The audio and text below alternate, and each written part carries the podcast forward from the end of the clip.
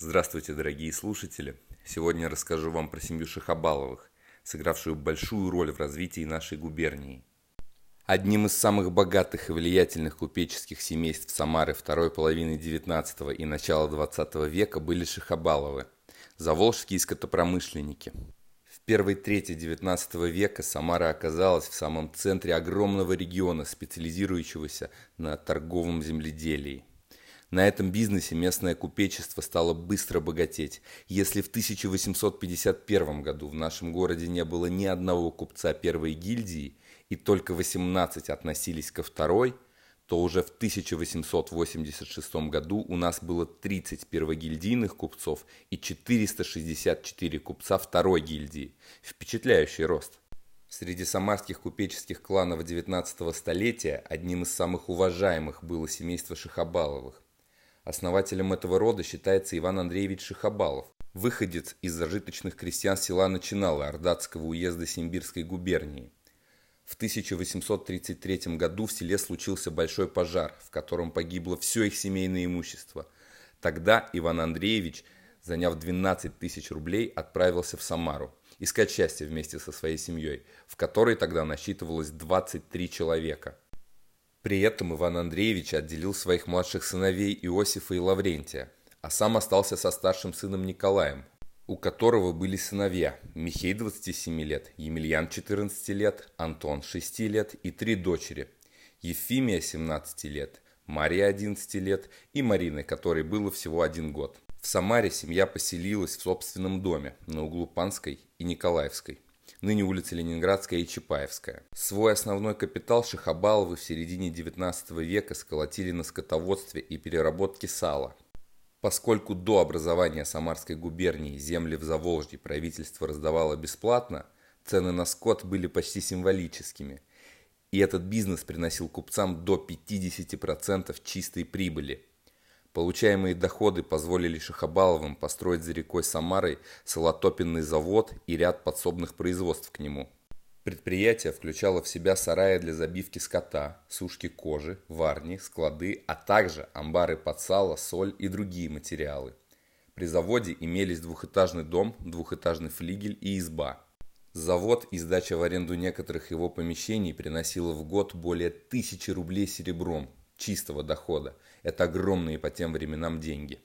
После смерти отца Николай Шахабалов к 1855 году уже владел тремя домами в Самаре. К названному выше дому на углу Панской и Николаевской добавились два новых. Один из них располагался на пересечении улиц Николаевской и Панской, ныне Чапаевской и Ленинградской. Второй – на перекрестке Панской и Самарской. Деревянные дома на каменном фундаменте постройки конца 40-х годов сдавались в наем, принося семье более 600 рублей дохода в год. А по алфавиту домохозяев Самары на 1863 год Николай Иванович числился владельцем уже шести домов, что безусловно свидетельствует об успешном ведении им своих дел. После смерти Николая Ивановича его сыновья разделили унаследованное имущество. Емельян получил солотопенный завод, скотобойни, варочное и засолочное производство, кожевенные цеха, а также все подсобные строения. Остальным братьям достались дома в Самаре и разные по размеру части отцовского капитала, которыми они затем распорядились со своей степенью успеха. Матвей и Михей занялись сельским хозяйством, и в Самаре после этого они бывали лишь наездами. Но тем не менее они тоже играли весьма заметную роль в жизни губернского города, участвуя в создании материального благополучия всей семьи но оказались как бы в тени двух других своих братьев. Емельян Николаевич Шахабалов был купцом первой гильдии, потомственным почетным гражданином Самары. Вскоре после получения наследства обзавелся собственным домом в Самаре, который им был приобретен у петербургского купца первой гильдии Ковригина. Дом с садом занимал площадь в 7200 квадратных саженей и выходил фасадом на улицы Алексеевскую, Саратовскую и Почтовую, ныне улицы Красноармейская, Фрунзе и Рабочая. Доходу он не приносил. До наших дней это здание не сохранилось, поскольку в 30-х годах 20 -го века на его месте был построен жилой дом и комплекс зданий штаба Приволжского военного округа, бывший дом Красной Армии.